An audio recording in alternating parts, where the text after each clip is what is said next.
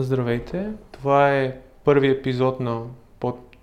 моят подкаст Автентичност. Аз съм Георги Йорданов и днес ще ви представя моя първи гост, Елена Николова, която е психотерапевт и се занимава с психология от доста години. Елена, първо започнем как се чувстваш? Благодаря ти, Георги, първо за поканата и после отговора на въпроса ми. Развълнувана съм, защото а, си ме избрал като първи гост и това е нещо, което е чест. Много е интересно да си първи гост на нещо толкова ново. Еми, а, така да кажа, за мен ти си един от основните хора, които ми повлияха в пътя ми, който извървях последните години и в сформирането на идеята да започна този проект, който, който искам да развивам следващите години. Звучи като комплимент. Благодаря ти наистина. Ми, да.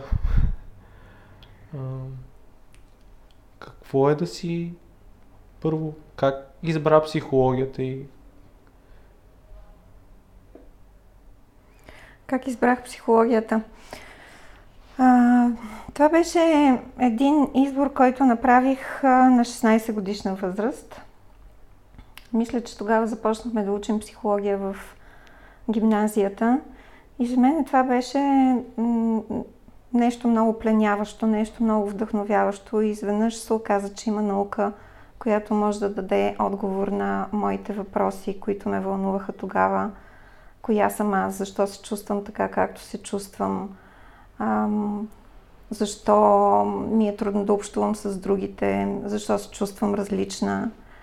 А, и всъщност някакси тогава е съвсем естествено за мен дойде отговора, че м- за да си отговоря на тези въпроси, трябва да, а, да уча повече психология и така реших, че ще уча психология в университета.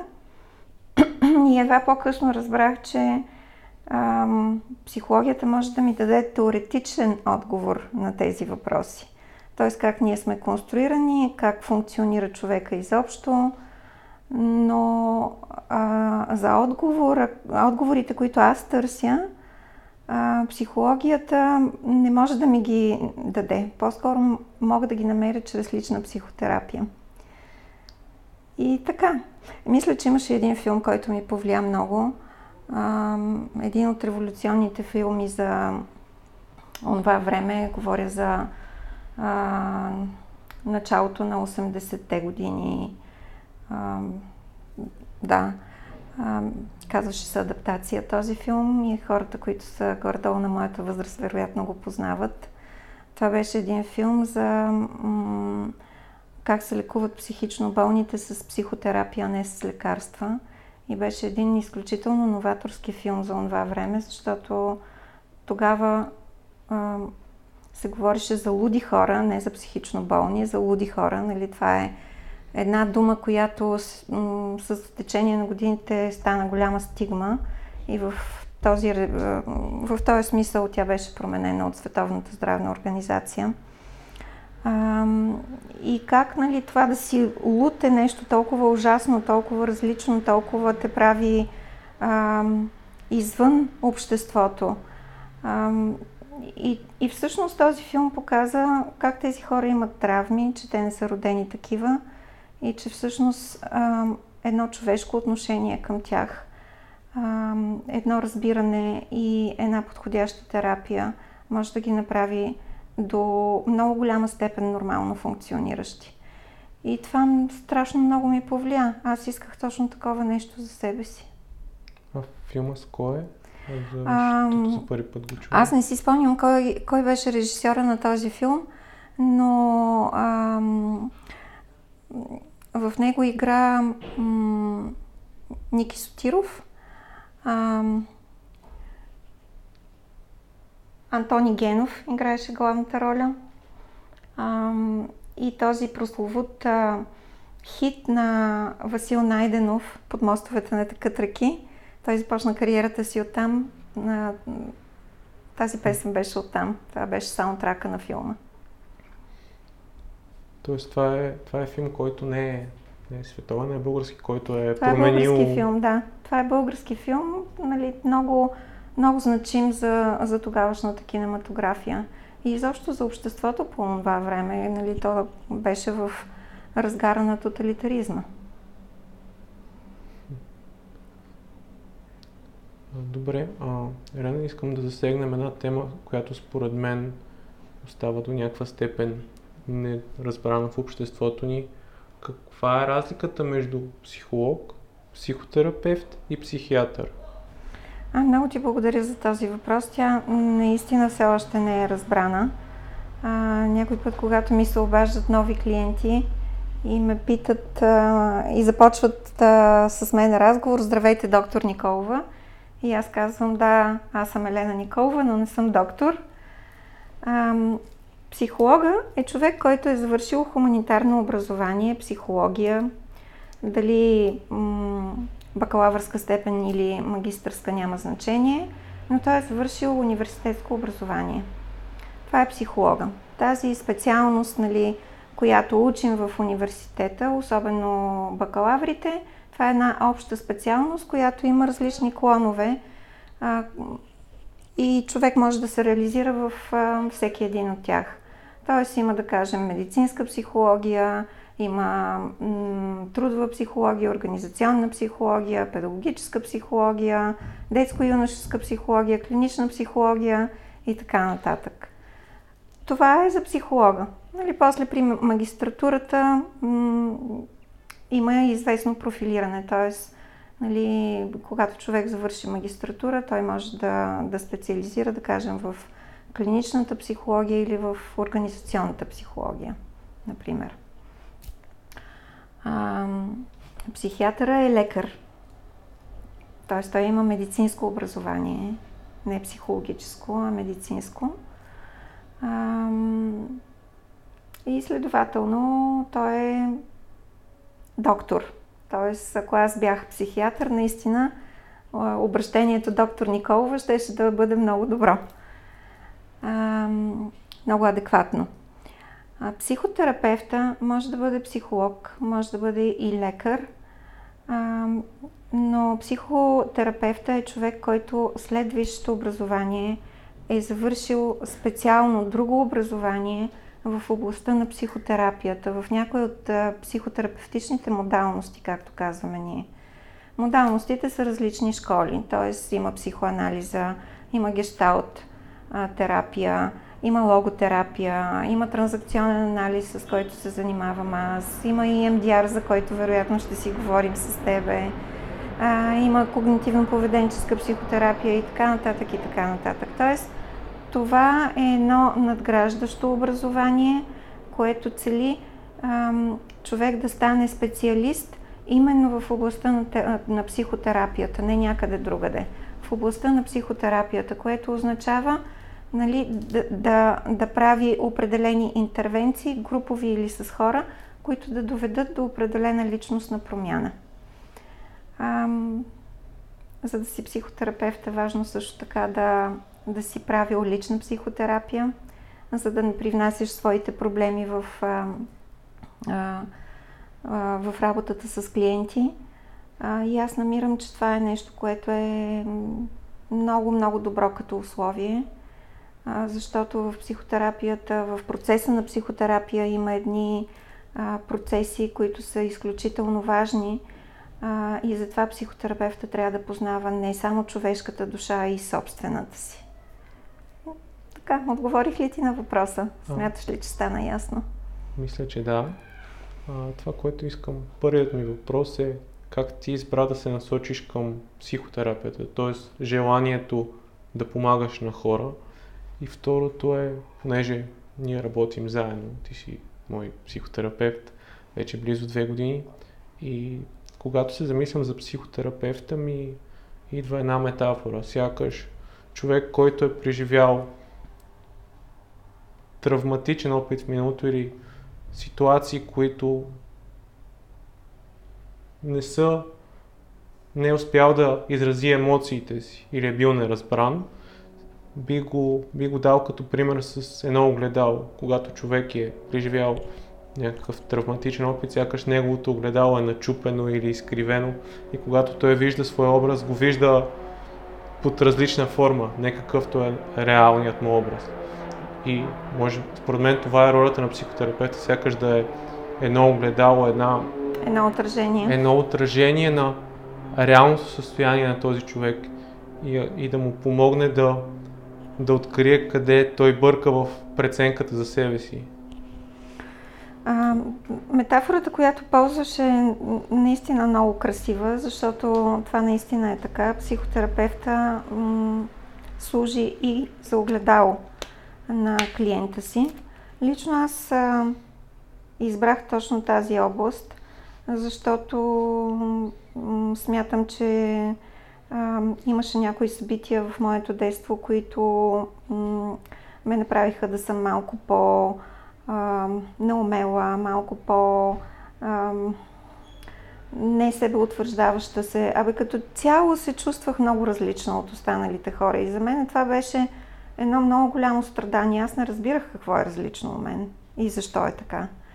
И всъщност много по-късно разбрах, че тези събития, които съм преживяла в моето детство, са ми дали едно такова отношение на различност за мен самата спрямо другите хора – което много трудно ми, а, много неприятно ми повлияваше за това да мога да се вписвам, да мога да общувам, да мога да съм автентична с другите. А, така че, да, особено когато гледах адаптация и когато видях а, какво се случва в процеса на психотерапия, това наистина много затвърди моето решение. Казах си, окей, а, аз искам да помагам на хората, а, защото на тези хора, защото някак си намирам, че аз съм по-близка до тях, отколкото до нормата. Това не беше така, разбира се, беше много преувеличено, а, но, а, но да, това беше причината. И обикновено, когато ме питат, доста често ме питат защо избра а, тази, тази професия, и моя най-кратък отговор е поради тежко детство. Тоест, а, сякаш твоя избор в началото е бил основан на емпатия, на, на свързване към... Моят избор беше основан на това а, да разбера себе си, а, но някак си виждах себе си в другите хора. Тези, които са като мен, а не като по-голямата част от хората. Тоест, припознавах се по-скоро с хората, към хората, които са а, малко по-различни, малко по-невротични, малко по-тревожни, малко... Да, малко по-други. До някаква степен, които се възприемат като аутсайдери, може би. може би като аутсайдери, може би като, като неразбрани, може би като... С една дума, аз съм тук, другите са на някакво разстояние от мен голяма част от обществото. Тези, които функционират някакси естествено, нормално и аз, която да, виждам, че имам същите характеристики като тях, ама има нещо, дето не е съвсем така. И, и да, и всъщност много по-късно наистина разбрах, че това е, това е моята тревожност, това е моя опит, това са моите емоции, които ме карат да не мога да се впиша или да се вписвам по-трудно, или да съм притеснена, когато се вписвам. И по-късно всичко това с, с течение на, на моята лична психотерапия и много учене. Дойде до там, че най-накрая си сбъднах мечтата. Да, да се занимаваш с това да помагаш на хората. Да, да се занимавам с това да помагам на хората по този начин, защото има различни начини човек да им помага. А, това е моя начин. Мисля, че е нещо, което е изключително важно. А, човек да, да разбира себе си, да приема себе си, да работи а, за това да подобри себе си нали, както е модерно да се казва, да станеш по-добрата версия на себе си. Аз го разбирам като това да повишиш качеството на живота и да бъдеш щастлив. А, и мисля, че работейки с хора, това, което се случва, нали, с индивидуално работейки с, с клиентите си, това, което се случва е, а, че те подобрят не само себе си, но успяват да подобрят отношенията си с другите хора, обкръжението си, връзките си с хората, успяват да, да процъфтяват в професионален, не само в личностен план.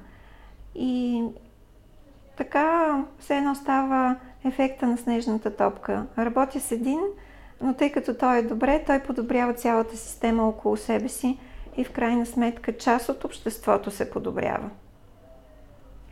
Метафората, която ми идва, когато кажеш тези думи е а, един организъм, който изгражда повече здрави клетки и така в един момент почва да, да се лекува сам. Точно така. Точно така, много добра метафора. И нещо, което искам да питам. Този път, защото това, което забелязвам в социалните медии, сякаш този път е труден, според мен, и е много... Има много съмнения по него. Как, как успя да ги преодолееш? М- пътя на себеразвитието имаш предвид. Пътя на себеразвитието и на гоненето на личната кауза. Тоест, защото, както разбирам, това да помагаш на хората по този начин, чрез психотерапия, е твоя, твоята лична кауза, която... Да, на, аз наистина го имам за кауза. Ам, смятам, че това е нещо, което аз умея да правя добре. Ам, и, и наистина го намирам за кауза. Така че, ам, ами знаеш ли, беше много, много трудно в началото. Първо тръгваме от там, че в университета по това време не ни учиха как да бъдем психотерапевти. А, имаше много малко части от а, клиничните аспекти на, на психологията. М- учили сме психопатология, да кажем, учили сме медицинска психология, но не и по начина по който а, се разбира всичко това сега а, в, в това по-модерно време. По-модерни разбирания има много по- въобще тази наука много се разгърна в последните години. А, та, от такава гледна точка, първо об, образованието ми, аз трябваше да наваксам. Беше изключително важно да наваксам. Има и предвид, че ти говоря за едни години, в които а, ние учехме Фройд без да четем Фройд, защото беше забранено. А, Фройд беше дъмгосан като, а, като един буржуазен или империалистически а, мислител, който е изключително, с изключително неверни изводи. А, и това, което ние правихме, някой беше донесъл на циклостил една разпечатка на, а, а, ако не се лъжа, въведение в психоанализата – и ние си я разпространявахме, ходехме да си я снимаме и я четяхме така от който я имаше, я даваше на някой друг. А, защото няма как да учиш Фройд да си психолог и да, да не четеш Фройд. Това е, това е абсурдно. Нали, все едно да, да учиш двигателите с вътрешно горене без да ги познаваш изобщо. Да не си виждал такова нещо. А, така че от тази гледна точка беше изключително трудно нали, да се самообразоваш, да търсиш литература, да, да четеш все повече и повече. Слава Богу, имаше руски книги, които можехме да четем по-свободно. И след 89-та година нали, тази част от книгоиздаването също много се разви, така че все повече имахме възможности да, да се образоваме и да четем. Но другия проблем беше, че а, м- нямаше образование, което да е професионална квалификация след, след университета. Другия проблем беше, че нямаше психотерапевти в България, при които да отидеш да си направиш лична психотерапия. Е, е, трети, четвърти проблем беше, че психотерапията беше изобщо тера инкогнита, нали? нещо, което хората не търсеха а, като, като услуга. Гледахме там някакви филми американски, че всеки си има психотерапевт или психоаналитик, ама това що за изгазица И, а, и така всичко това, т.е. обществото нямаше готовност, когато аз завърших тази професия да, а, да, се, да се разгръща и да се практикува. А, та, именно поради тая причина, нали, аз практикувах известно време а, като учител в средното образование. Преподавах а, психология, философия, етика, естетика, всички тези дисциплини. И това също беше един, един интересен период от моя живот. Но ето по вече 20 години ще станат откакто, откакто практикувам като психотерапевт. Това показва, че наистина е имало нещо, което ме движи а, да сбъдна мечтата си. Мисля, че съм имала късмет. Да, може би късмет има, има роля в това нещо. Как смяташ, че ролята ти на учител помогнала ли ти е до известна степен в това, което се занимаваш сега? Ами мисля, че да. Мисля, че много ми помогна. А, помогна ми да търся подходи за общуване с а, младите хора първия ми випуск, аз бях 10 години по-голяма от тях. Общо заето на един и същия къл. Те бяха на 13-14, аз бях на 22-3. и съвсем без опит, наистина. А, можеха много лесно да ме заблудят, а, да ме манипулират, но, но аз пък имам тази способност да се уча бързо и да не държа а, гняв в себе си. А, така че много бързо се разбрахме с моите ученици. Аз сложих доста бързо а, граница. Те доста бързо разбраха за какво става дума и оттам насетне започнахме да градим отношения на взаимно уважение. И м- мисля, че го разбрах това за първи път, когато а, випуска който водех, първия випуск, който водех, една голяма част от тях отидоха да учат социология, философия, психология. И за мен това беше една много голяма обратна връзка. А, така че на първо време ми този опит ми помогна наистина да се науча да общувам с хора, които, а, които са а, развиващи се, в много голяма динамика на емоциите, в много голяма в фазата на себеутвърждаване, в фазата на противопоставяне на по-големите от тях, от тях на учителите, на авторитетите, ако щеш, на системата на образованието. И беше важно да намеря подход, с който да, да ги спечеля, за да за да мога да ги накарам да учат. И мисля, че успях. Не знам как, но ми помогна. Това ми помогна и за по-нататък. И м- не е нещо по-различно да, да имаш група от хора, която да водиш или да имаш човек срещу тебе, с когото да, да говориш за неговите лични трудности. Да. Да си негов ментор в случая в училище ни в даден период от време, а в психотерапията като, като ментор в неговото психологично здраве, как той да се справи с трудностите, които, които има в момента. Знаеш ли, аз не гледам на психотерапията като, като менторство. аз по-скоро виждам хората, които са срещу мене заедно с мен ние образуваме един екип. Това отношение е много различно от отношението лекар-пациент. При лекаря и пациента има, има отношение на неравнопоставеност. Лекара знае и предписва лекарства. Той е един експерт в една а, област, която за обикновения пациент е нещо, което е недостижимо. А, и пациента просто трябва да вземе рецептата и да, ако иска да оздравее, нали, да, да, да пие лекарствата. В психотерапията най-големият експерт в, в живота на човека е самия човек, който е дошъл на психотерапия.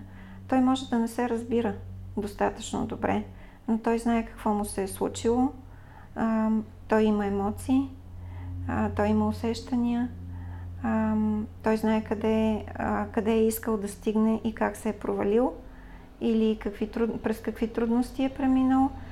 И това, което аз правя, е не толкова да го. А, не толкова да го насочвам, колкото да го, да го придружавам. Аз съм с него във всеки един етап от, от неговия процес на промяна.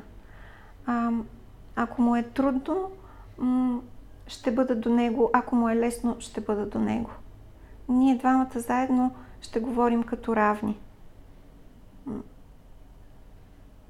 И мисля, че това е голямата разлика. Наистина в, между учител и ученик има по-голяма, по-голямо менторство, по-голямо наставничество. Докато в психотерапията има екип, който работи за една цел и това е целта на, на човека, който е дошъл на психотерапия. Не знам дали успявам да обясня добре. Да, а, да. Но това е, това е моето виждане. Да, звучи, звучи логично. Не на мен. И се свързвам с това, което казваш от, от работата, която правим. Нещо, което бих искал да върна малко думите, които каза, ти каза Фройд и психоанализата. И смятам, че това е сякаш Фройд е като представя представно лице в обществото за какво е психология и цялата психотерапия, което на базата това, което знам, е доста устаряло вярване.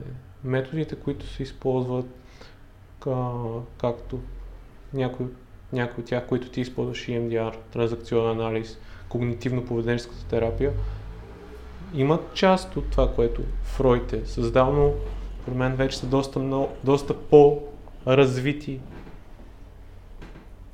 Тя самата психоанализа е много развита вече.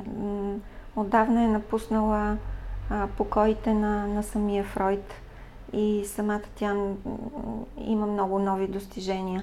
Но аз бих казала за психотерапията така, както в Библията се казва в началото бе Словото, в психотерапията ние с основание можем да кажем в началото бе Фройд началото бе психоанализата. А, има много-много клонове, които са тръгнали от психоанализата. Самият транзакционен анализ също. А, не е съвсем а, пряко, а чрез своя създател. Ерик Бърн се е обучавал за а, психоаналитик. По някакво стечение на обстоятелствата, предполагам, защото той е бил много различен от тях. Не вписваш се в а, а, в стандартите на класическата психоанализа, някакси му е било отказано да бъде прият в обществото на психоаналитиците. Той е правил психоанализа върху себе си с големия Ерик Ериксон също. И, а, и да, и той вместо така да, да се отчае, да се депресира, както казваме в а, наши дни, нали, депресията стана много ежедневно, много ежедневна дума, а, той това, което е направил е да тръгне по един нов път и да създаде собствен метод. А, но Фройд има, има право да се гордее и е прав, когато казва, нали, че неговата революция в областта на психиатрията тогава а, прилича на, на коперниканската а, революция в областта на астрономията. А, наистина е нещо изключително важно. Фройд за първи път е успял да разгадае как функционира човека. По един начин, който, по който ние го разбираме и до сега. Тогава понятието несъзнавано е било много странно, почти а, магично или нямащо смисъл, но, но сега понятието несъзнавано е част от ежедневието ни, дори от ежедневния език, не само от езика на психологията. Има толкова много процеси, които са несъзнавани в нас. И не само това, много други неща. Така че заслугите на Фройд са много големи. Класическа психоанализа има, тя работи за определени хора. не всяка психотерапия работи за всеки един от нас. важно е да намерим това, което отключва нашите врати. Метода, който отключва нашите врати. А в развитието на психоанализата и на психологията, каква е била ролята на първоначалното приятелство и после конфликта между Фройд и Юнг? Защото ти Елена каза несъзнаваното и когато кажеш несъзнаваното, първата ми асоциация е Юнг. А, може би защото, може би защото повече познаваш Юнг. Ам, ами те са имали концептуални различия. Ам, Юнг също е тръгнал от психоанализата ам, и като резултат от това е надградил някои неща и, и е развил аналитичната психология. Това, което прави Юнг е аналитична психология. Той отдава много голямо значение на символите, както и Фройд, но Юнг ги разпростира в, в една много по-широка област. Той нарича тази област колективно несъзнавано за разлика от Фройд, който говори за индивидуалното несъзнавано.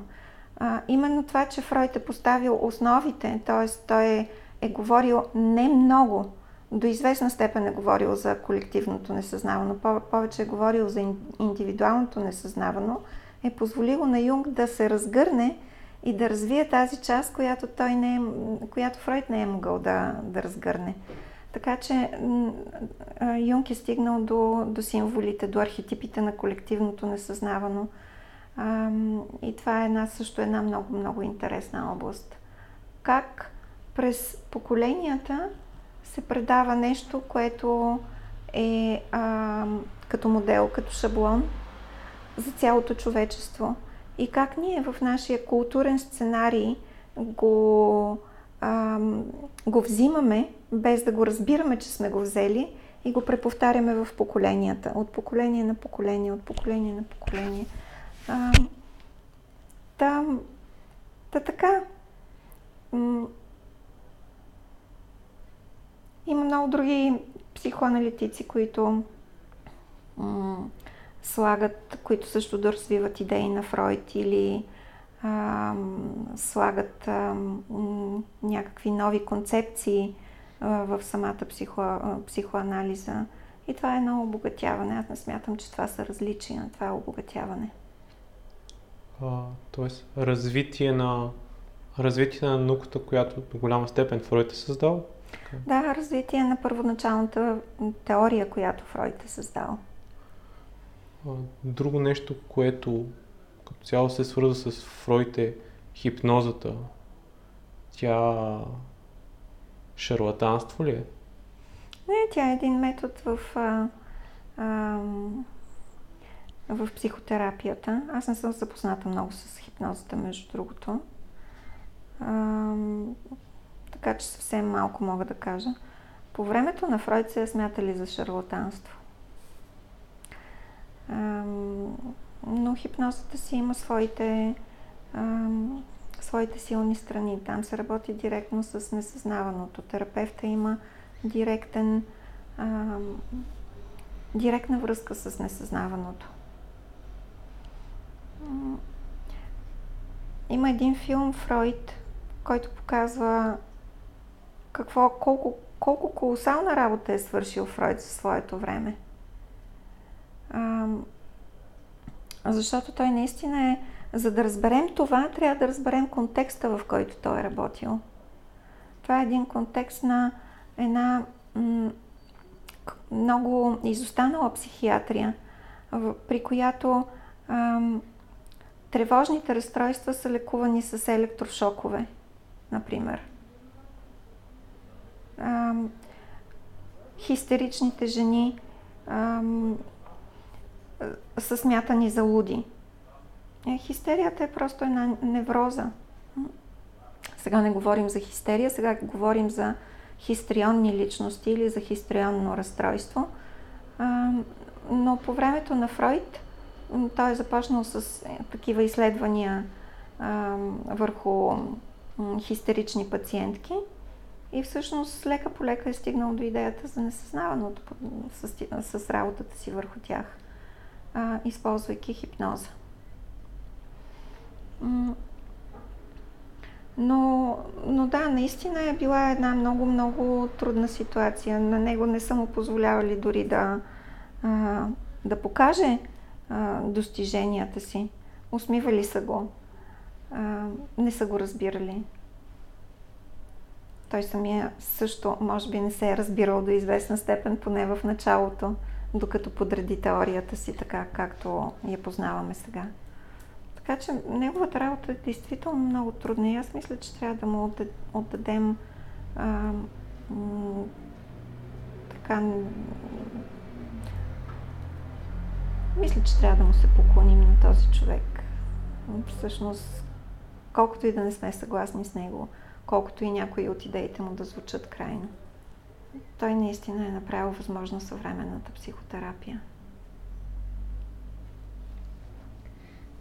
Добре, Елена. А, ние казахме доста за психоанализата. Може да разкажеш за методите, които ти използваш в, в своята работа?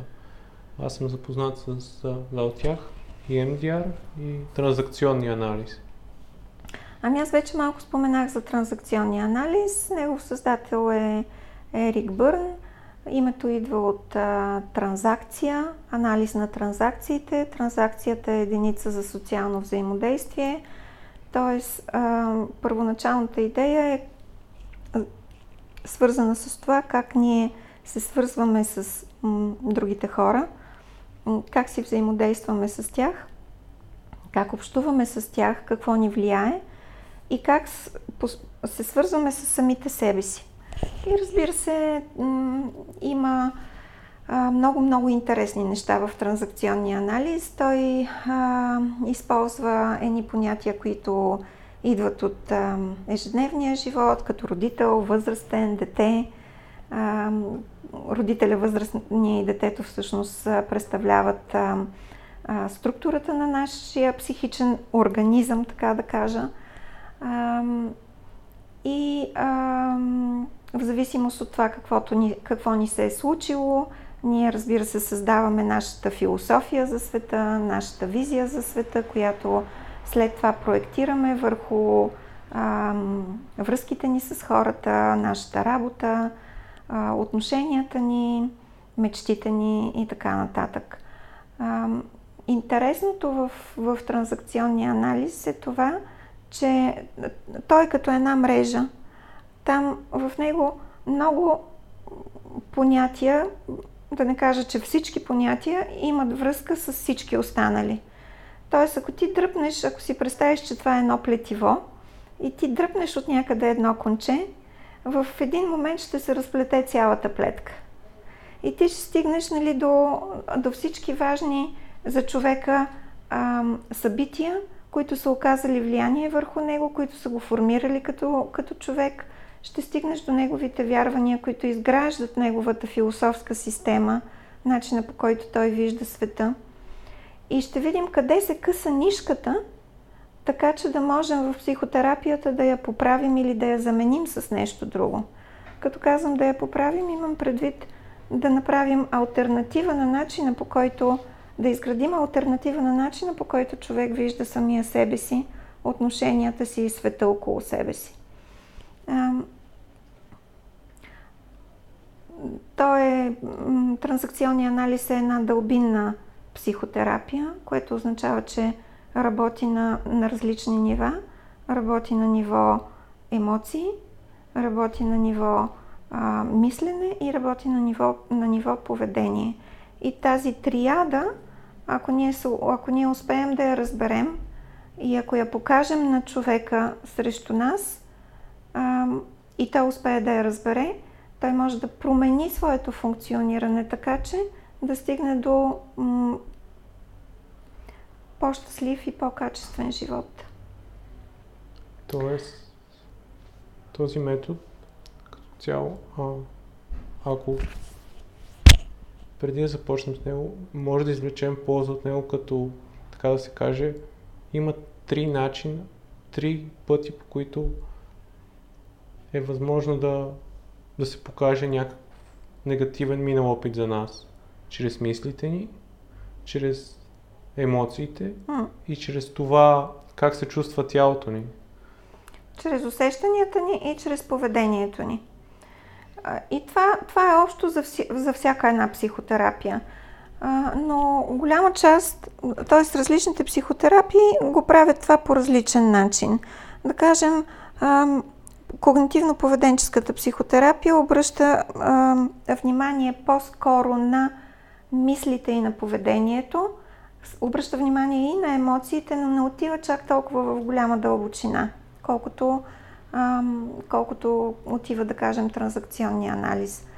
Ам, аз съм работила дълги години когнитивно-поведенческа психотерапия и всъщност именно това беше, което на мен не ми достигаше. Нали, не казвам, че тя е лош метод, напротив, тя е много ефек, ефективен метод. Но лично на мен не ми съответстваше толкова. Аз търсех нещо по-дълбинно. Аз търсех нещо, което е м- свързано повече с а, емоционална работа, което, което го прави транзакционния анализ. А, EMDR е една по-нова психотерапия. А, и може би е важно да разгадаем какво значи EMDR. Това са тези английски буквички EMDR, които означават а, Eye Movement, Desensitization and Reprocessing или а, повторна преработка на информацията и десенситизация или обезчувствяване а, чрез движение на очите.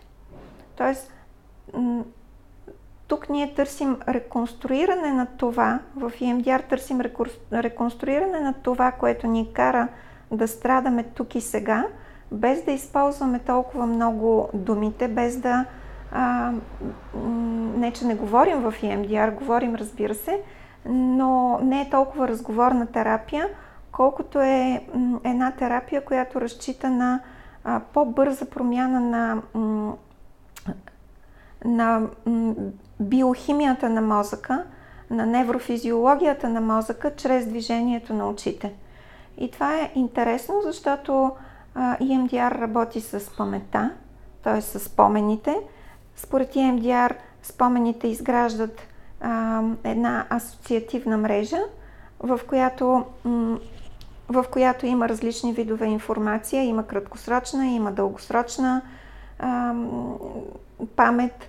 И а, някъде там, заради определено събитие, което може би е травматично, в по-голямата си част е травматично, или е емоционално значимо и човек не е успял да го обработи, то не се вписва в цялата тази мрежа. То е малко като чуждо тяло. Възоснова на това събитие, което е като чуждо тяло, човек променя своето поведение и своето мислене. И а, в EMDR ние се стараем да реконструираме нещата така, т.е. тази паметова мрежа така да я напаснем, асоциациите, спомените и връзките между тях така да ги напаснем, че те да са адекватни на а, естествено случилия се опит, а не на това, което човек си мисли, че се е случило. И затова много, много помага движението на очите. По принцип е по-краткосрочна терапия, което не означава, че не е дълбинна.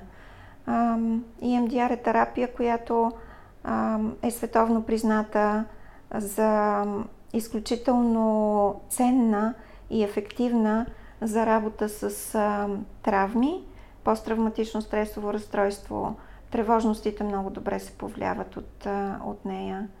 Ам, най-добрата терапия за работа с, а, с посттравматично стресово разстройство. Тоест с PTSD. С PTSD, да. Да. А, това, което съм усетил, защото ние в нашата работа използваме този метод, пак метафора, която ми изкача, е сякаш през едно сито спомените се рафинират и стават по по-поносими, по...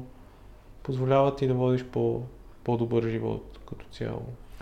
Не те обзема толкова, може би до известен степен свързано с окъра, сякаш. Може би има някаква зависимост или... Ам...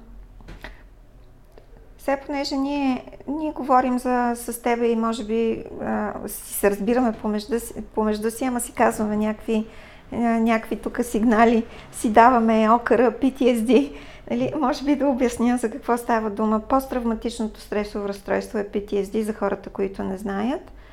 А, и то се характеризира с много-много тежки симптоми. А, човек преживял травма, травма, който е ходил на война, да кажем, а, или а, изведнъж му се е случило някакво много, много тежко събитие, което той не е могъл да преживее. А, и това го кара той да промени начина си на живот, защото не се чувства добре, но не се чувства добре не по обичайния начин, по който ние не се чувстваме добре в ежедневието си. Това е наистина едно много голямо страдание. Като започнем от това, че човек сънува кошмари, много често, а, че а, има такива кризи, при които а, се получава флешбек, т.е. елементи от, а, от травмата могат да бъдат върнати и да бъдат преживени от самото начало, както са преживени по време на травмата в ежедневието. Все едно, представи си, вървиш си по улицата и изведнъж те застига, ам, заливате една вълна от същите емоции, които ти си преживял по време на травмата. Тялото ти се свива по същия начин, както е било по време на травмата. Така както си вървиш по улицата. Мисли, които, които ужаса, който си изпитал тогава, мисли, които, които са ужасни и които, а, които си си мислил по време на травмата. Целият този шок се появява още веднъж и още веднъж и още веднъж и човек спира да функционира нор, нормално. А, и това, което правим с, с EMDR при такива случаи е а, да върнем човека в, в това преживяване, като изберем най- най-болезнената, най-дискомфортната част от него, защото всеки един спомен съдържа в себе си а, емоционална компонента, а, телесна компонента, а, мисловна компонента, компонента, която е свързана с различните усещания.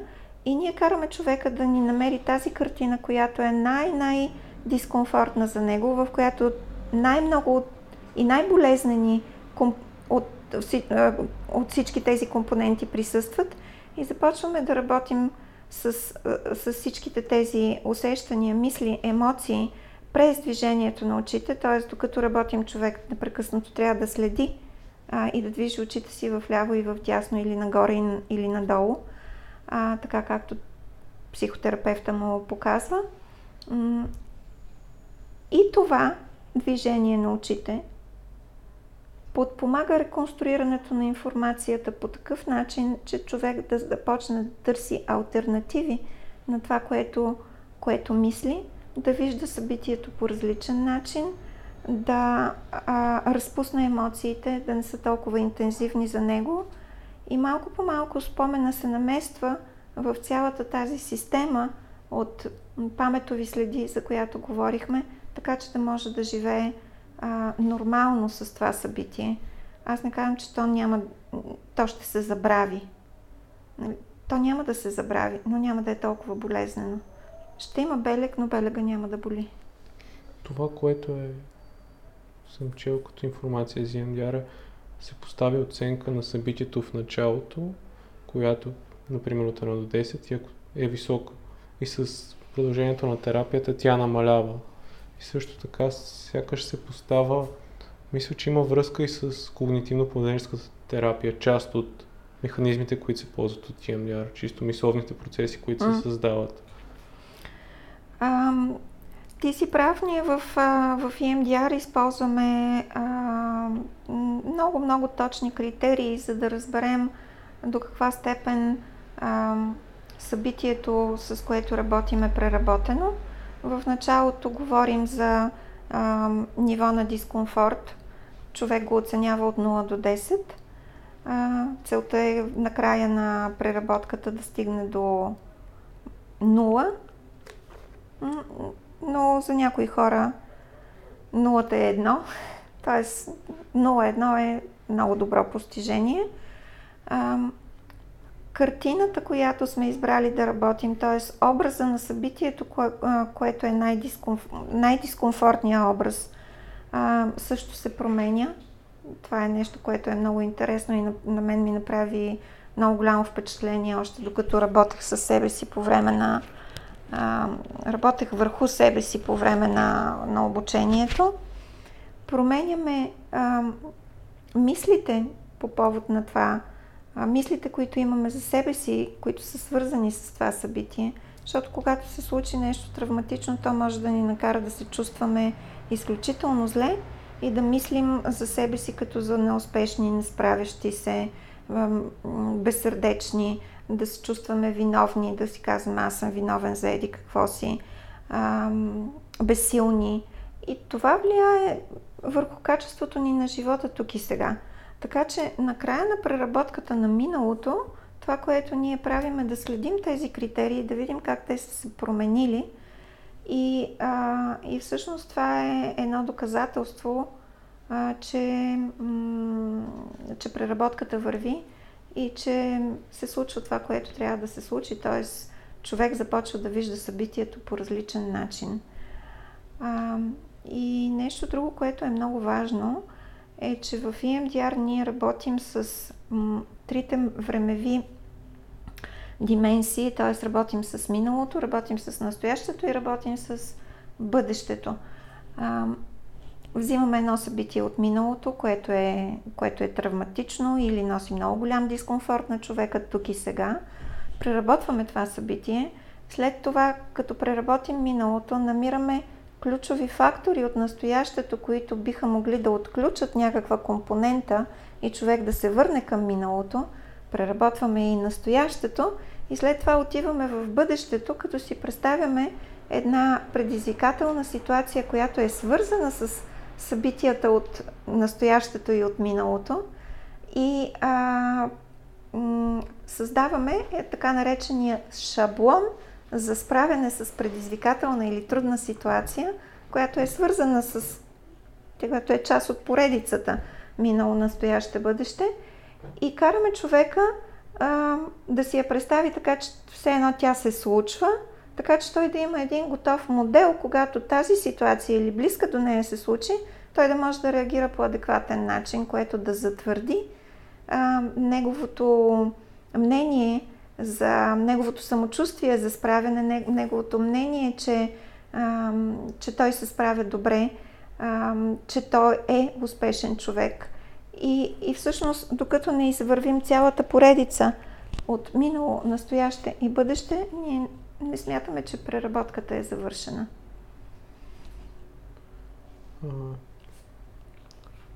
Елена, често използваш думата травматично. Може да дадем определение какво е травма, сякаш, защото е доста общо. И кога е нужно да, да потърсим помощ? Как, как сами може да, да разберем това нещо? А, да, травмата е. Има различни определения за травмата, но всяко нещо, което ни носи дискомфорт, който ни кара ние да излезем извън рамките на адекватното функциониране е травма. За един травма може да бъде, примерно, загуба на, на дете. За друг травма може да бъде изнасилване. За трети травма може да бъде катастрофа. А, освен това, има малка травма и голяма травма в нашата наука.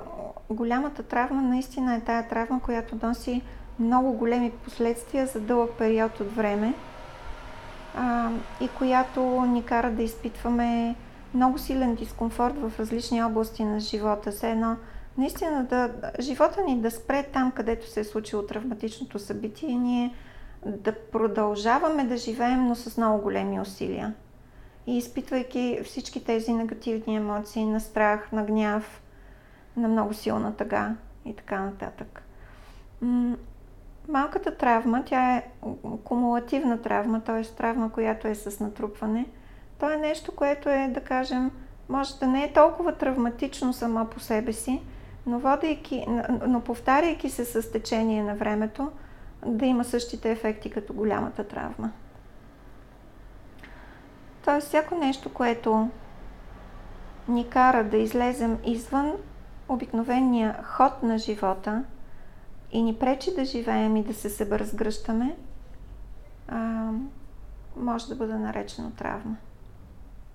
А как може да разберем, че има травма свързана с нашето поведение, защото често това, което си мислим, за нас е нормалното.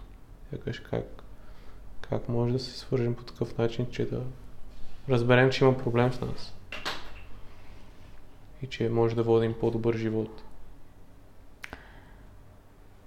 Ние много несъзнавано се сравняваме с другите хора, а, когато живеем в общество. По един или друг начин хората са наше огледало. А, и ние виждаме как другите могат да разговарят, да се свързват помежду си, да правят нещата, а пък ние не можем. И, и тогава някои от хората се замислят и, и си казват, окей, вероятно има нещо, което на мен ми пречи. И много от хората знаят кое е събитието, което ги е пречупило. Много голяма част от хората знаят. Така че те търсят помощ и оттам насетне работим върху това. Каква литература би препоръчал на тема травма, защото знам, че ти си ми предоставя доста книги, които са доста полезни на тази тема. А, има една много хубава книга на Питър Левин Да събудиш тигъра, която е преведена на български. Мисля, че все още има по книжарниците. Да, наскоро си я купих. Да, това е много добра книга за травмите. И има една книга за това как травмата се отразява на нашето тяло, как тялото помни травмата. И тя така се казва, тялото помни. Ти знаеш книгата, Из, изкочи ми автора сега yeah. от главата. Беше холандец. Холандец е Бестел Ван Клерк, ако не се лъжа. А, съжалявам, ако го бъркам, mm. просто е много трудно това име. Да, т.е.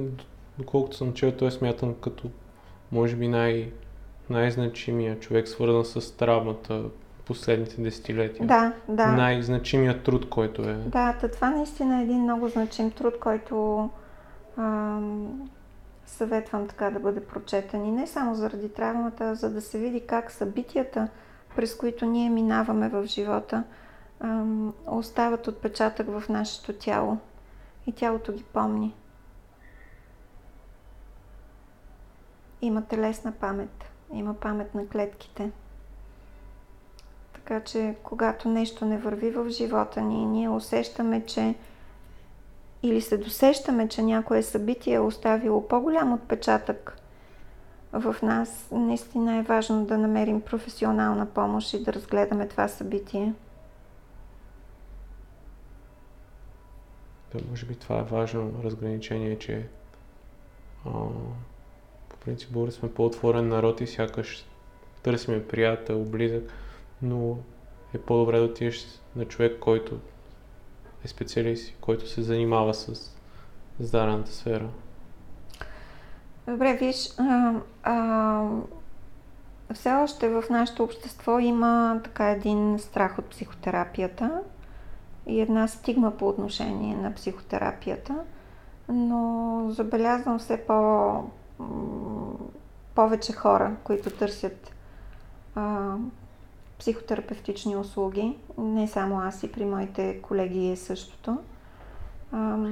И това е така, защото първо хората имат нужда заради динамичното време, в което живеем, несигурността, в която живеем, а и защото интереса към личностното развитие през последните 20 години много се разрасна.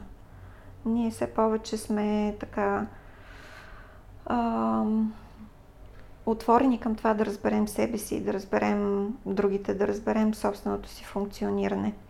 И колкото до това м- дали приятелите ни могат да ни помогнат, могат, но не като професионалисти. Тоест важно е да имаш подкрепа от приятелите.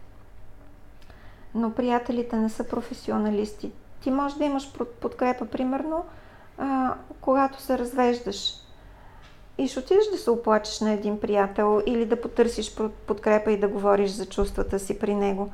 Обаче, за да се разведеш, трябва да отидеш в съда, защото приятеля няма да ти даде развод. И тук е същото. Ясна ли стана метафората, която, да, да. която използвам? Да. Да, мисля че, мисля, че стана ясно.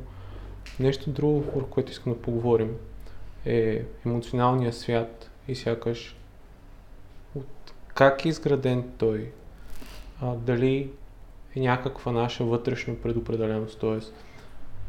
генетична предразположеност, в която сме родени, или се формира от средата, в която израстваме, или нашите лични избори. А, емоциите са една друга много дълбока и доста неразбрана тема. Мисля, че много, мога много да говоря за емоциите. А, първо бързам да кажа, а, че е важно да се прочете книгата на Даниел Голман Емоционалната интелигентност, а, за да се разбере какво точно се случва в човека. Сега, да кажа така. Когато ние се раждаме, ние се раждаме с един набор от, от емоции нашите първични емоции. Това може да се нарече темперамент? Темперамента е по-скоро бързината и подвижността на начина по който протича информацията в понервните пътища. Тоест бързината и подвижността на нервната система. А емоцията а, представлява реакция на вътрешни или външни стимули, биохимична реакция на вътрешни или външни стимули. Т.е. случва се нещо отвън, примерно някакъв силен шум и този силен шум ни стряска, т.е. Ние, ние се оплашваме, защото той е ненадеен. А, и това ни кара да имаме определени мисли и да си кажем, ало, какво става? Нещо лошо се случва. И това ни кара ние да отидем и да погледнем през прозореца, да видим какво става, откъде идва този шум, трябва ли да бягаме, трябва ли да се бием или трябва да замръзнем. Също времено казвам и трите начина, по който ние реагираме на страха, трите базисни начини, по които ние реагираме на страха. Така че ние се раждаме, когато се раждаме, ние се раждаме вече с, с тези три емоции. А, да, да ни е страх, възможността да изпитваме тъга или страдание и възможността да сме раздразнени или да сме гневни. А, и едно бебе го изразява това нещо с плач или с смях. То няма други, други начини. И със своята моторика. Тоест, нали, ако, ако бебето е раздразнено, то ще плаче. Ако е тъжно, пак ще плаче. Ако изпитва някакво неудоволствие, ще плаче. Ако е радостно, то ще рита с кръчета и ще се, ще се смее. Същевременно, а, природата или то, дето управлява вселенските а, селения, ни е дал а, възможност ние да, а, да имаме определени реакции на тези, а, на тези емоции. Тоест, те са три основни. Аз ги споменах преди малко. Би се бягай а, или замръзни. Само ако мога да... Тези процеси чисто физиологично в амигдалата ли се случват? Как? Да, те се случват в амигдалата. Тези първични емоции а, в така да, бъдемовидното тяло в амигдалата. Така че това са биофизични, а, биохимични процеси, които протичат в нашия мозък и които, вследствие на които ам, мозъка дава команда за ам, определени, а, за производство на определени би, невротрансмитери, които управляват или оказват влияние върху нашето поведение. Примерно, когато, когато ние сме гневни или когато ни е страх, мозъка ще даде команда да се произведе повече норадреналин, за да може, защото норадреналин е много силен невротрансмитър, който отговаря за, за нашата сила, за нашата издържливост, подготвя мускулите ни да се бием или да бягаме. Тоест, той ще ни даде наистина много енергия, за да можем да се справим с опасността. Ще приведе мускулите ни в готовност, да можем бързо да тичаме, да избягаме или да можем наистина да застанем в бойна готовност и да се справим с опасността, която, която идва. Начина по който ние преживяваме всичко това, вече като индивидуален начин, по който ние го преживяваме, това са чувствата. Тоест има емоция, но има и чувство, има самото преживяване. И а, също мога да кажа, че в течение на времето а, ние развиваме и такива афекти като срам, като вина, нещо с което не се раждаме, но нещо, което се научаваме да, а, да усещаме, да чувстваме, благодарение, да кажем, на а, комуникацията, която има между нас и нашето близко обкръжение. Да кажем, вината се развива заради това като афект, заради това, че на нас ни е вменявана някаква отговорност и ние не сме се справили с нея. И вината идва като, м- м- като следствие от а, нарушаването на едни морални принципи. Да кажем, ако ние сме учени да не крадем, а пък сме откраднали, а, здравословната вина е това, че ние изпитваме огризения на съвестта и това огризение на съвестта ни води до там да поправим по някакъв начин нашето действие. Стръма пък идва за това, защото а, сме слушали да ни казват, че не сме окей. Okay. Не сме окей okay като същност. А, ти нищо не разбираш, ти си глупак, ама голям си смутаняк и така нататък. И тогава детето развива срам по отношение на самия себе си, на, на своята същност. Ние не сме родени с това. Ние се научаваме да го изпитваме.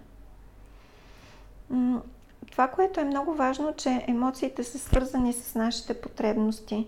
И те ни дават, затова казвам, вътрешни стимули. Те, те ни дават възможност ние да усетим какво не е наред с нас, да, да, свържем, да свържем това, което не е наред с незадоволени потребности и същевременно ни дават енергията ние да задоволим тези потребности. Без енергията на емоциите ние ще бъдем много увяли, няма да можем да, да отиваме към действие, така че да а, работим за себе си, т.е. Да, да имаме енергия да, да потърсим това, което не е наред с нас. А, например, ако, ако някой не ни уважава, ние ще изпитваме гняв. Ако някой ни обижда, ние ще изпитваме гняв. И ако, ако не използваме този гняв, а той остане затворен в нас, само ще си навредим. Защото имаме потребност от уважение. Това е една социална потребност, защото живеем в общество. Ако използваме гнева обаче, ние ще застанем пред човека, който не ни уважава и ще се опитаме да се отстоим. И това е силата на емоциите. Така че те са нещо, което е от изключително значение. И хората, които са учени да не изразяват чувствата си и дори да ги потискат, това е много зловредно за тях, за тяхното здраве. Говоря и за физическото здраве, не само за психическото. В случая, пак му използвам метафора, емоциите, горивото на нашето действие или горивото на нашите действия, сякаш защото съм забелязал, че ако има силна емоция, която е неразбрана, ти не можеш да стигнеш до логическо, до логическо решение на задачата, без да си разбрал по-дълбокия слой, който емоциите. А, а, точно така. Те са горивото на, за нашите действия. Обаче, ако ние не го използваме, това гориво, за, по правилен начин, ако не го използваме, тогава това може да, да доведе наистина до, до много неприятни ефекти за нас самите. можем да насочим емоцията срещу себе си, т.е. вместо да се отстояваме, да се самоопрекваме. Защо не го направи това? Виждаш ли какъв си Лоло? И какво става тогава? Започваме да се самоизяждаме. Това гориво остава вътре в нас, то не е изразходено. И то се насочва срещу нас. И когато се насочи срещу нас, и това го правим години, години наред, накрая си лепваме една прекрасна болест. Тоест появява се психосоматика и... Появява се психосоматика. Почваме да... Чрез психиката си сами да разрушаваме тялото си. Да, тялото ни показва. Тялото ни показва, че има нещо, кога, което ние не сме правили добре през живота си. Не сме използвали енергията на емоциите. Потискали сме ги или, или сме се саморазрушавали вместо да, да я използваме за промяна качеството ни на живота. Когато не разбираме тялото е последната инстанция, която започва да говори. За да ни каже, човече имаш проблем.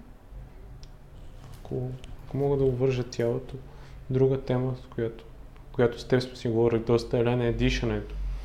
И мисля, че това е доста пренебрегано влиянието на дишането върху нашето тяло. И може да разкажеш малко повече за ролята на дишането в...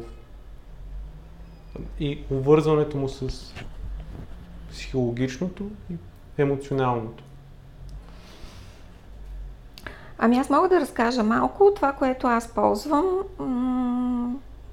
има специална терапия, която е свързана с дишането, дихателна терапия. Аз още не съм я завършила, може би някой ден, да, не знам.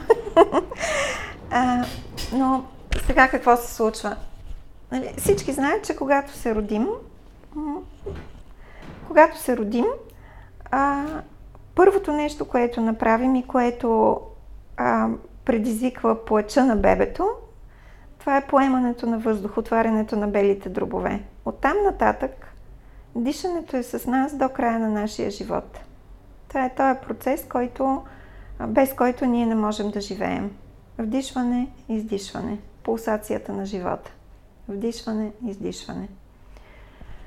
А, за съжаление, а, динамиката на живота влияе така, а, че ние започваме да не дишаме правилно, т.е. потискаме дишането, вместо да го разгръщаме.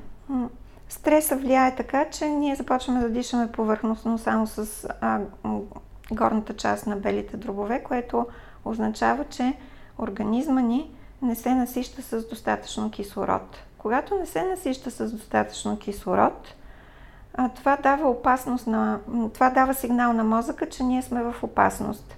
И той започва да произвежда хормони на стреса. Кортизол? Кортизол. А, също и норадреналин, разбира се. Адреналин, норадреналин. Но м- и това започва да влияе върху върху нашето поведение, върху нашето самочувствие, начина по който, по който усещаме себе си. А, затова е много важно, особено за хората, които работят, които, които изпитват много дистрес в работата си, които са доста тревожни, да си отделят по няколко минути на ден, за да дишат дълбоко.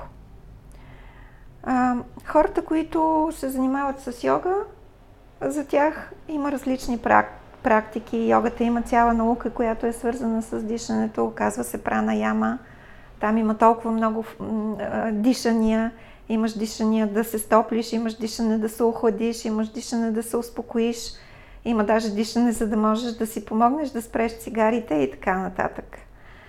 А, но е много важно да го практикуваме дълбокото и равномерното дишане, защото то, няма да обяснявам сега какъв е принципа, но то дава сигнал на мозъка, че организма е в, а, в равновесие, в баланс, в хомеостаза. И тогава мозъка не произвежда тези вредни за нас хормони.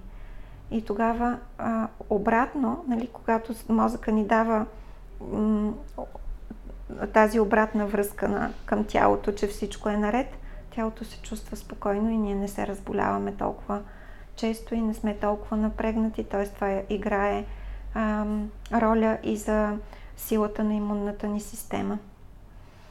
А, така че препоръчвам практикуване на равномерно дишане, а, поне по 2-3 минути на ден, 2-3 пъти дневно, сутрин, обед, вечер и се старайте да дишате колкото се може по-дълбоко през останалата част от времето. Просто отделете си малко време, 6 минути на ден, от 24 часа. Са много малко време, но свържете се със себе си, успокойте дишането, дишайте от корема през диафрагмата, градите и ключиците. Направете кратка пауза и издишайте обратно. Направете го това в течение на 2 минути и ще виждате как в дългосрочен план живота ви ще се промени, ще има по-малко тревожност. Хората, които имат панически атаки ам, и всякакви други тревожни разстройства, много, много силно се препоръчва за тях това. Сега има всякакви ам, приложения, които човек може да си изтегли за телефона. Има mindfulness, има pace breathing, има всякакви други приложения, които са свързани с дишането. Така че а, наистина е добре да се практикува това нещо за един по-здравословен начин на живота.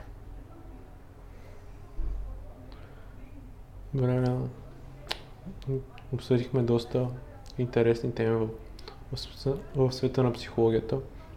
Нещо, което искам да те помоля, защото като цяло ти си ти ми даде идеята да кръстя проекта си така, проекта под автентичност и така да се казва подкаста ми. Може да кажеш в чисто психологичен аспект какво означава това да, да достигнеш автентичност?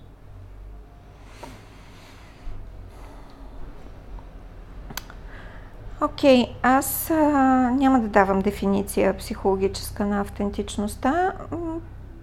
Просто ще разсъждавам. Така окей ли? Да, да. Добре. Автентичният човек е себе си. Тоест той не е фалшив.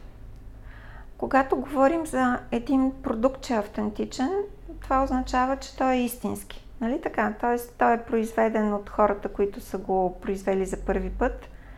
Не е фейк, а не е реплика. Той е, той е истински, той е автентичен. По същия начин е и с хората – ние сме автентични тогава, когато не крием себе си зад някакви маски. Темата за маските в нашите дни е а, нещо друго, нали, дори символично. А, но м- когато не носим маска и когато сме себе си, т.е.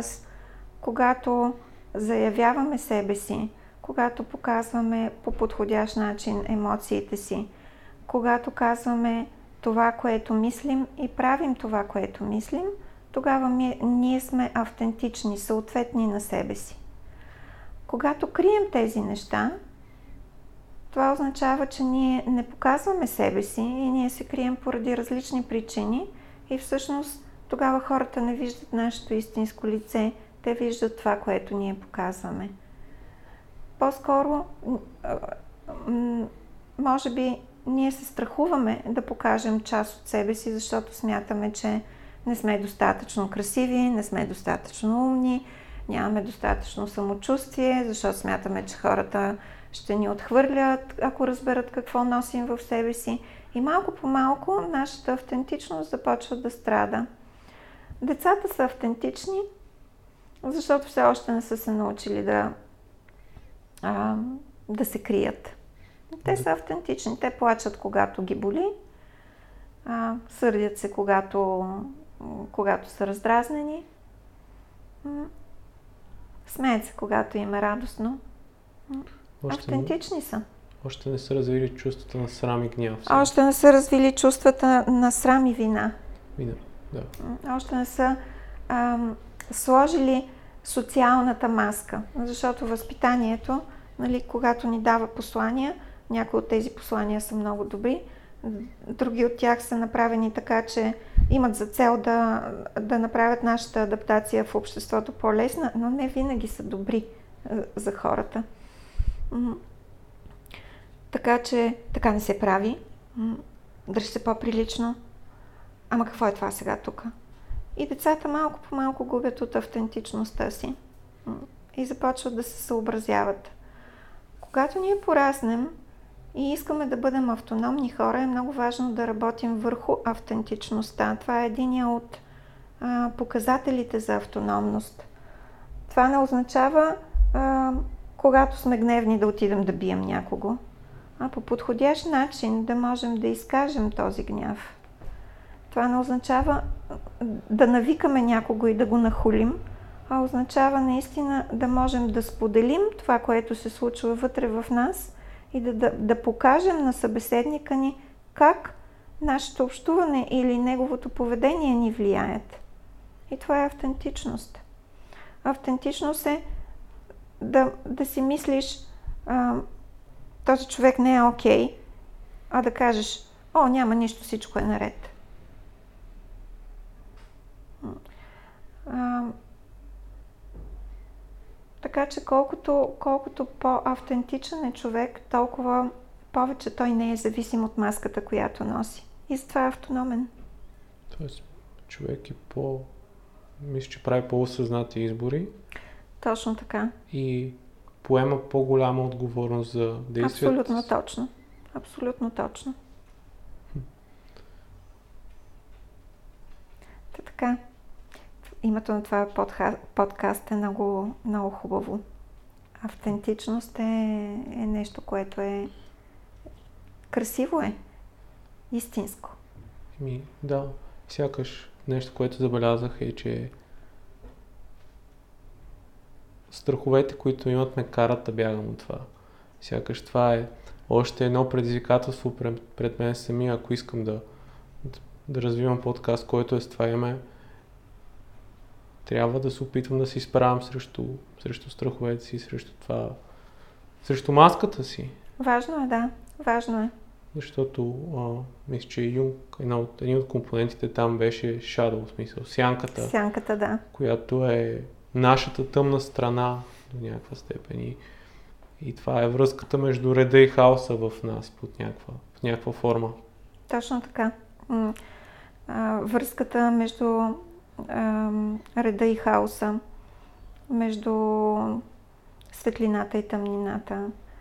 Нашия свят е такъв, той е изграден от, от дуалности. Ние живеем в една дуална система. Едното не може да съществува без другото. Така че въпрос е да можем наистина да се изправим а, и да кажем, окей, моята сянка е това и това. Няма човек, който да е идеален. Няма човек, който да е перфектен. А, всеки има своите тъмни страни, които не иска да покаже, които крие. Сякаш социалните медии ни изграждат този образ на перфектните хора, които живеят там. На милионерите на по 18-19 години. Но... А и не само. В социалните медии наистина това е, това е начина а, да покажеш от себе си това, което искаш. Може да сложиш снимки, каквито искаш. Можеш да напишеш каквито искаш думи. Много лесно се фалшифицира аза и индивидуалността в социалните медии. В живото общуване е по-трудно.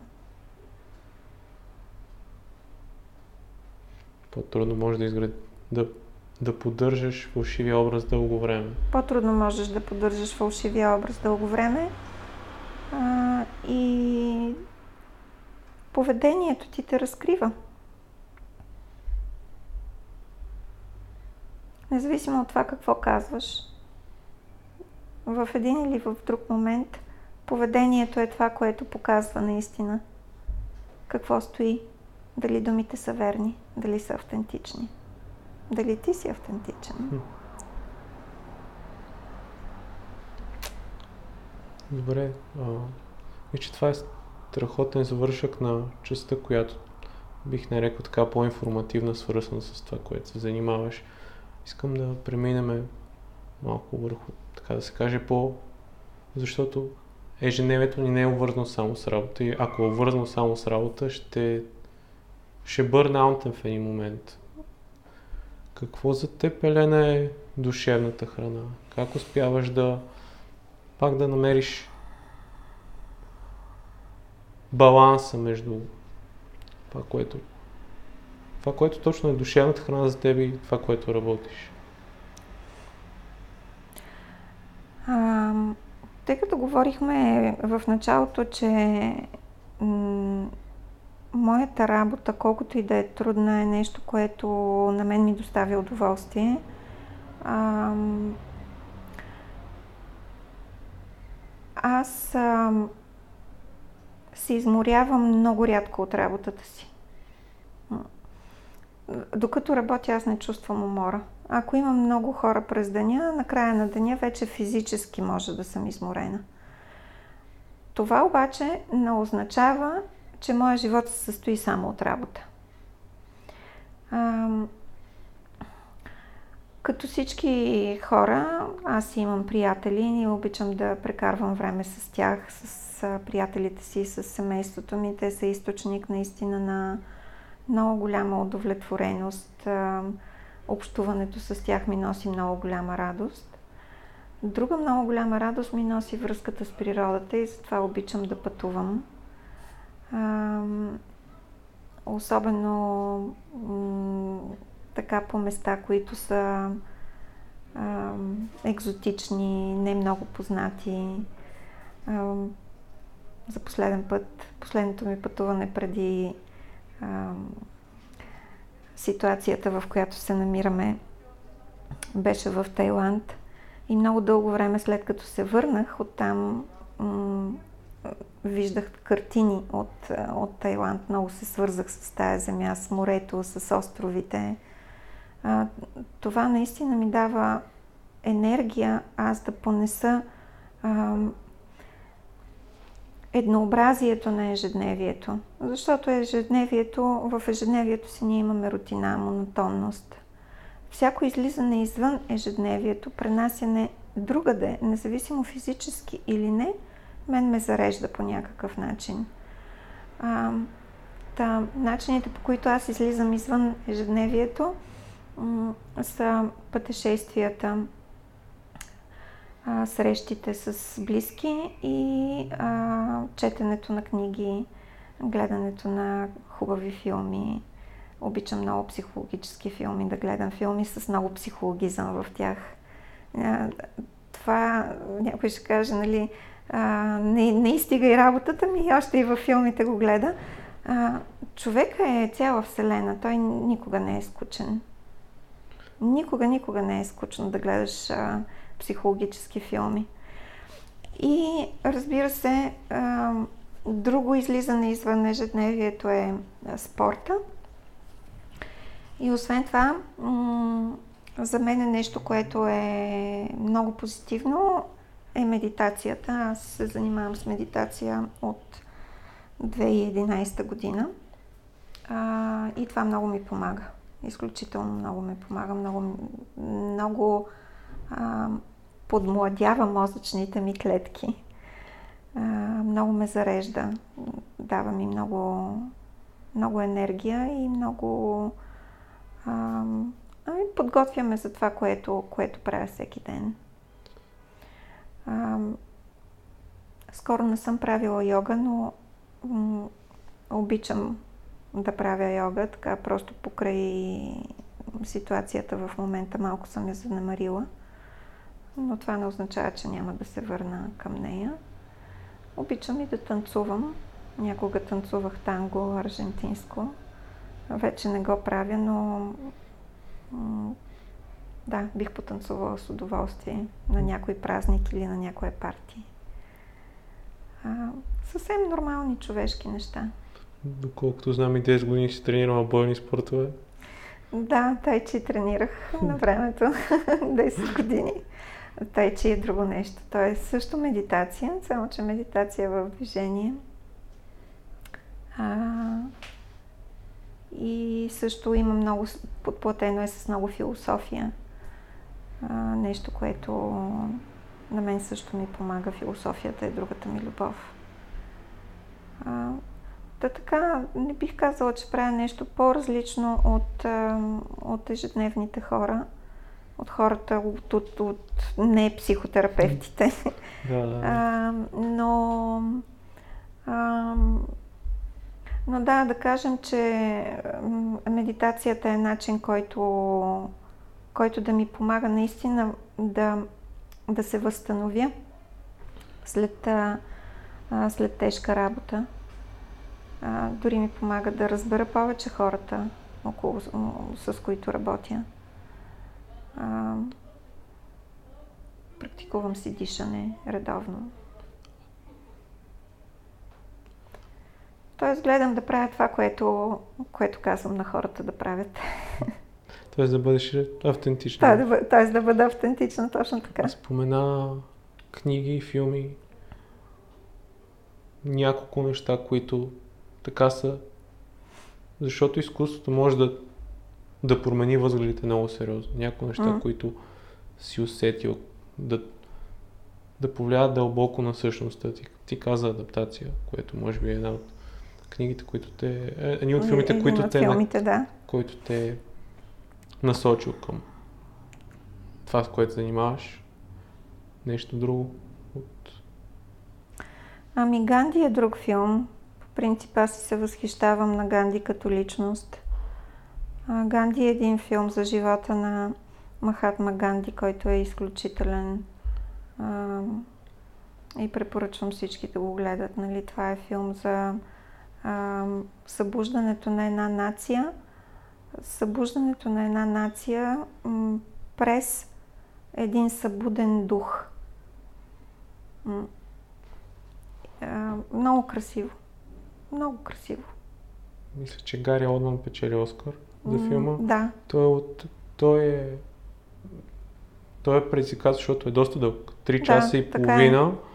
Но... Така е, но е изключително вълнуващ. Изключително вълнуващ. А, книгите, които, които са ми донесли а, така лично пробуждане на мене. Престъпление и наказание на Достоевски, 100 години самота на Маркес и а, изключителните разкази на Селинджер.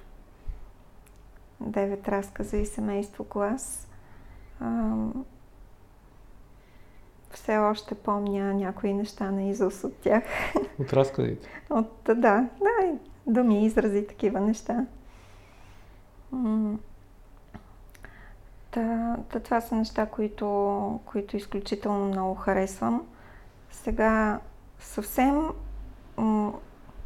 малко ме е срам да го кажа, обаче а, наскоро, много наскоро открих Геор... Георги Господинов. Изключителен автор. Просто а, това е едно невероятно боравене с, с символичното, а, невероятна начетеност, невероятен изказ. А, толкова много символи, които, а, с които той си играе, които той може да вземе една история от а, настоящето, а, да жонглира с нея и изведнъж тя да се окаже във връзка с а, древногръцката митология. Невероятен е. Много ми харесва. Аз съжалявам, че не съм го открила по-рано. Той е доста известен като автор. А, и аз не съм чела нищо от него, нещо да препоръчаш така като... Физика на тъгата е много, много хубава книга. Това, което ми каза като описание, като сякаш играе си с времето, Не знам защо се свързва с майстора и Маргарита на Да, да, да, да, също, също я обичам тази книга много. Може би това е една от а, книгите, които а, бих си взела на самотен остров, ако отида да се преселя за известно време. Няма да се чувствам никога сама с тази книга, с Маркес, с Достоевски, да, с Селинджер. Велики, велики автори. Нещо друго, което сме си говорили с теб, Елена, е, а, понеже тази година а, Паразит взе Оскара за главен, а, за най-добър филм. Сме си говорили, че ти си ти харесваш корейското кино. И според мен, може би Паразит не е най-добрият корейски филм, който е излизал, но би ли препоръчала нещо от...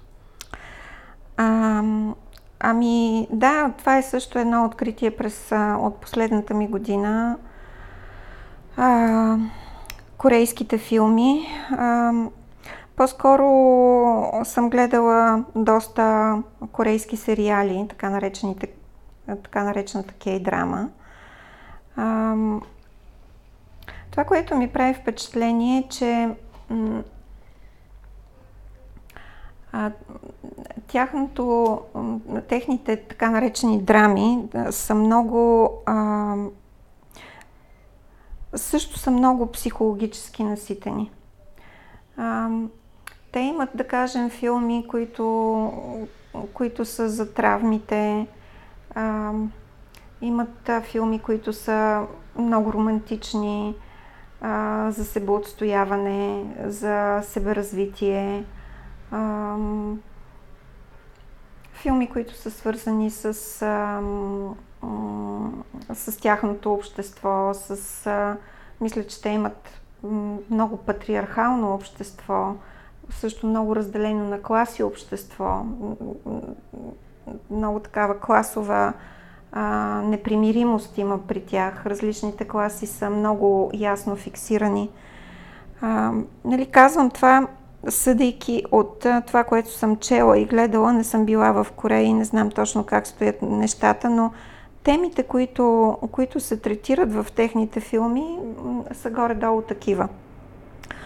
А, и те го правят по един много, много човешки начин, който лично за мен е по-интересен от холивудския. Не казвам, че холивудския е, е лош, може би вече е малко поизтъркан лично за мен, защото толкова години сме свикнали да имаме само този модел, т.е. Холивуд, европейския начин. Сега виждаме и азиатския начин на правене на кино.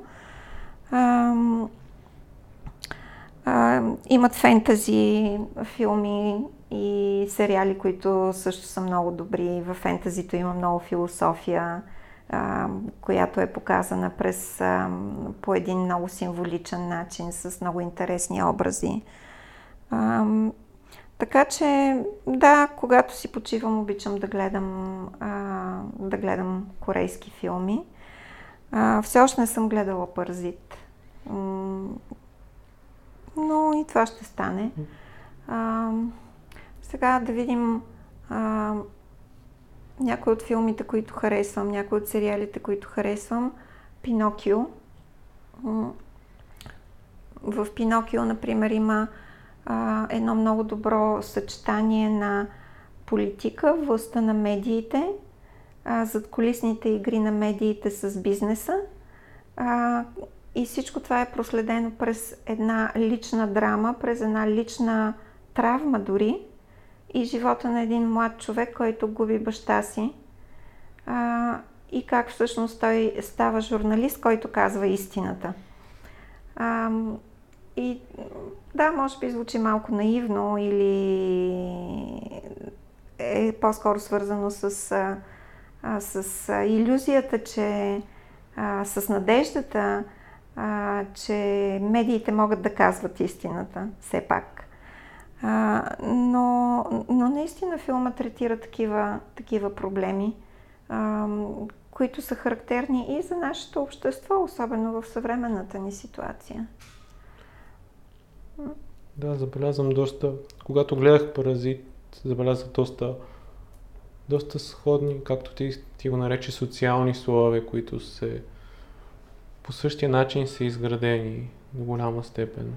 М. И е, и е интересно. Има, мисля, че имаме доста общо с, с тях. А, аз си мисля, че м- те имат алгоритъм за правене на, на кино и това, м- това си личи, особено ако човек гледа малко повече а, техните филми, а, което, което обаче, обаче не пречи, защото те някак си са открили, да кажем, формулата на това, което е успешно. И просто, тази формула е пълнят с различно съдържание и филма става добър. Някои от тях много добри. Да, все пак стигнаха до, до Оскар след, след толкова време, което, което е рядкост. Не е американски филм да, Да. да вземе наградата. Да, точно така. Добре, Елена, има ли нещо, което не съм те попитал, а искаш да поговориме? А, аз мисля, че разговорът ни беше доста дълъг. Не знам а, твоите слушатели как, а, как ще изтърпят да го, да го слушат. Колко време говорим вече? Повече от час е със Час сигурност. 40. Да, повече от час е. А, искам и да кажа на, по-скоро на хората, които, които ни слушат, а, м- че грижата за себе си е най-добрата грижа, която човек може да даде в живота на някого. Защото от самото ни раждане до края на живота си ние живеем със себе си. И инвестицията, която правим за себе си, не е егоизъм. А, с тази инвестиция ние можем да променим качеството на нашия живот, но можем и да повлияваме на живота на останалите хора. Представи си един човек, който, който е с добро качество на живота. Какво носи той в живота си, на себе си и на другите хора. И, и един човек, който е унил, гневен, сърдит или нещастен, какво носи на себе си и на другите хора. Така че инвестирайте в себе си във всяко едно отношение. Елена, това е страхотен, страхотен финал. Благодаря ти за отделеното време и се успешни дни на слушателите, които са останали до края. Благодаря ти и за тебе успешни дни и успех на подкаста. Благодаря, Елена.